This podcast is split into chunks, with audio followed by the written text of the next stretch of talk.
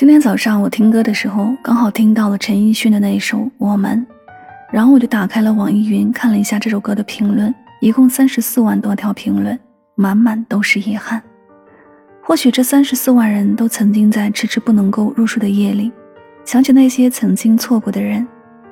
他们或许在想自己年少时不知天高地厚，以为梦想和爱人都唾手可得，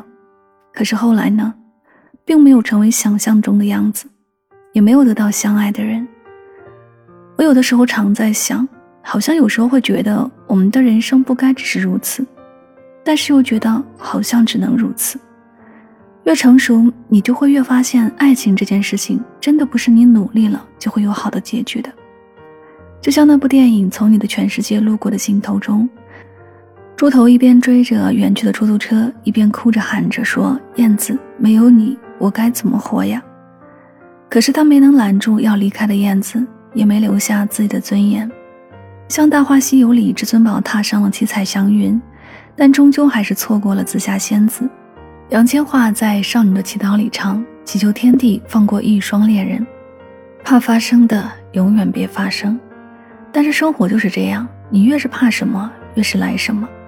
你最想要得到的，却往往求而不得。对于曾经那个爱而不得的人，我曾经的感受是。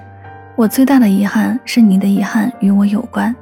但是后来再见到他，看见他幸福的拥有了他自己的家庭，其实我觉得，如果你真的爱过一个人，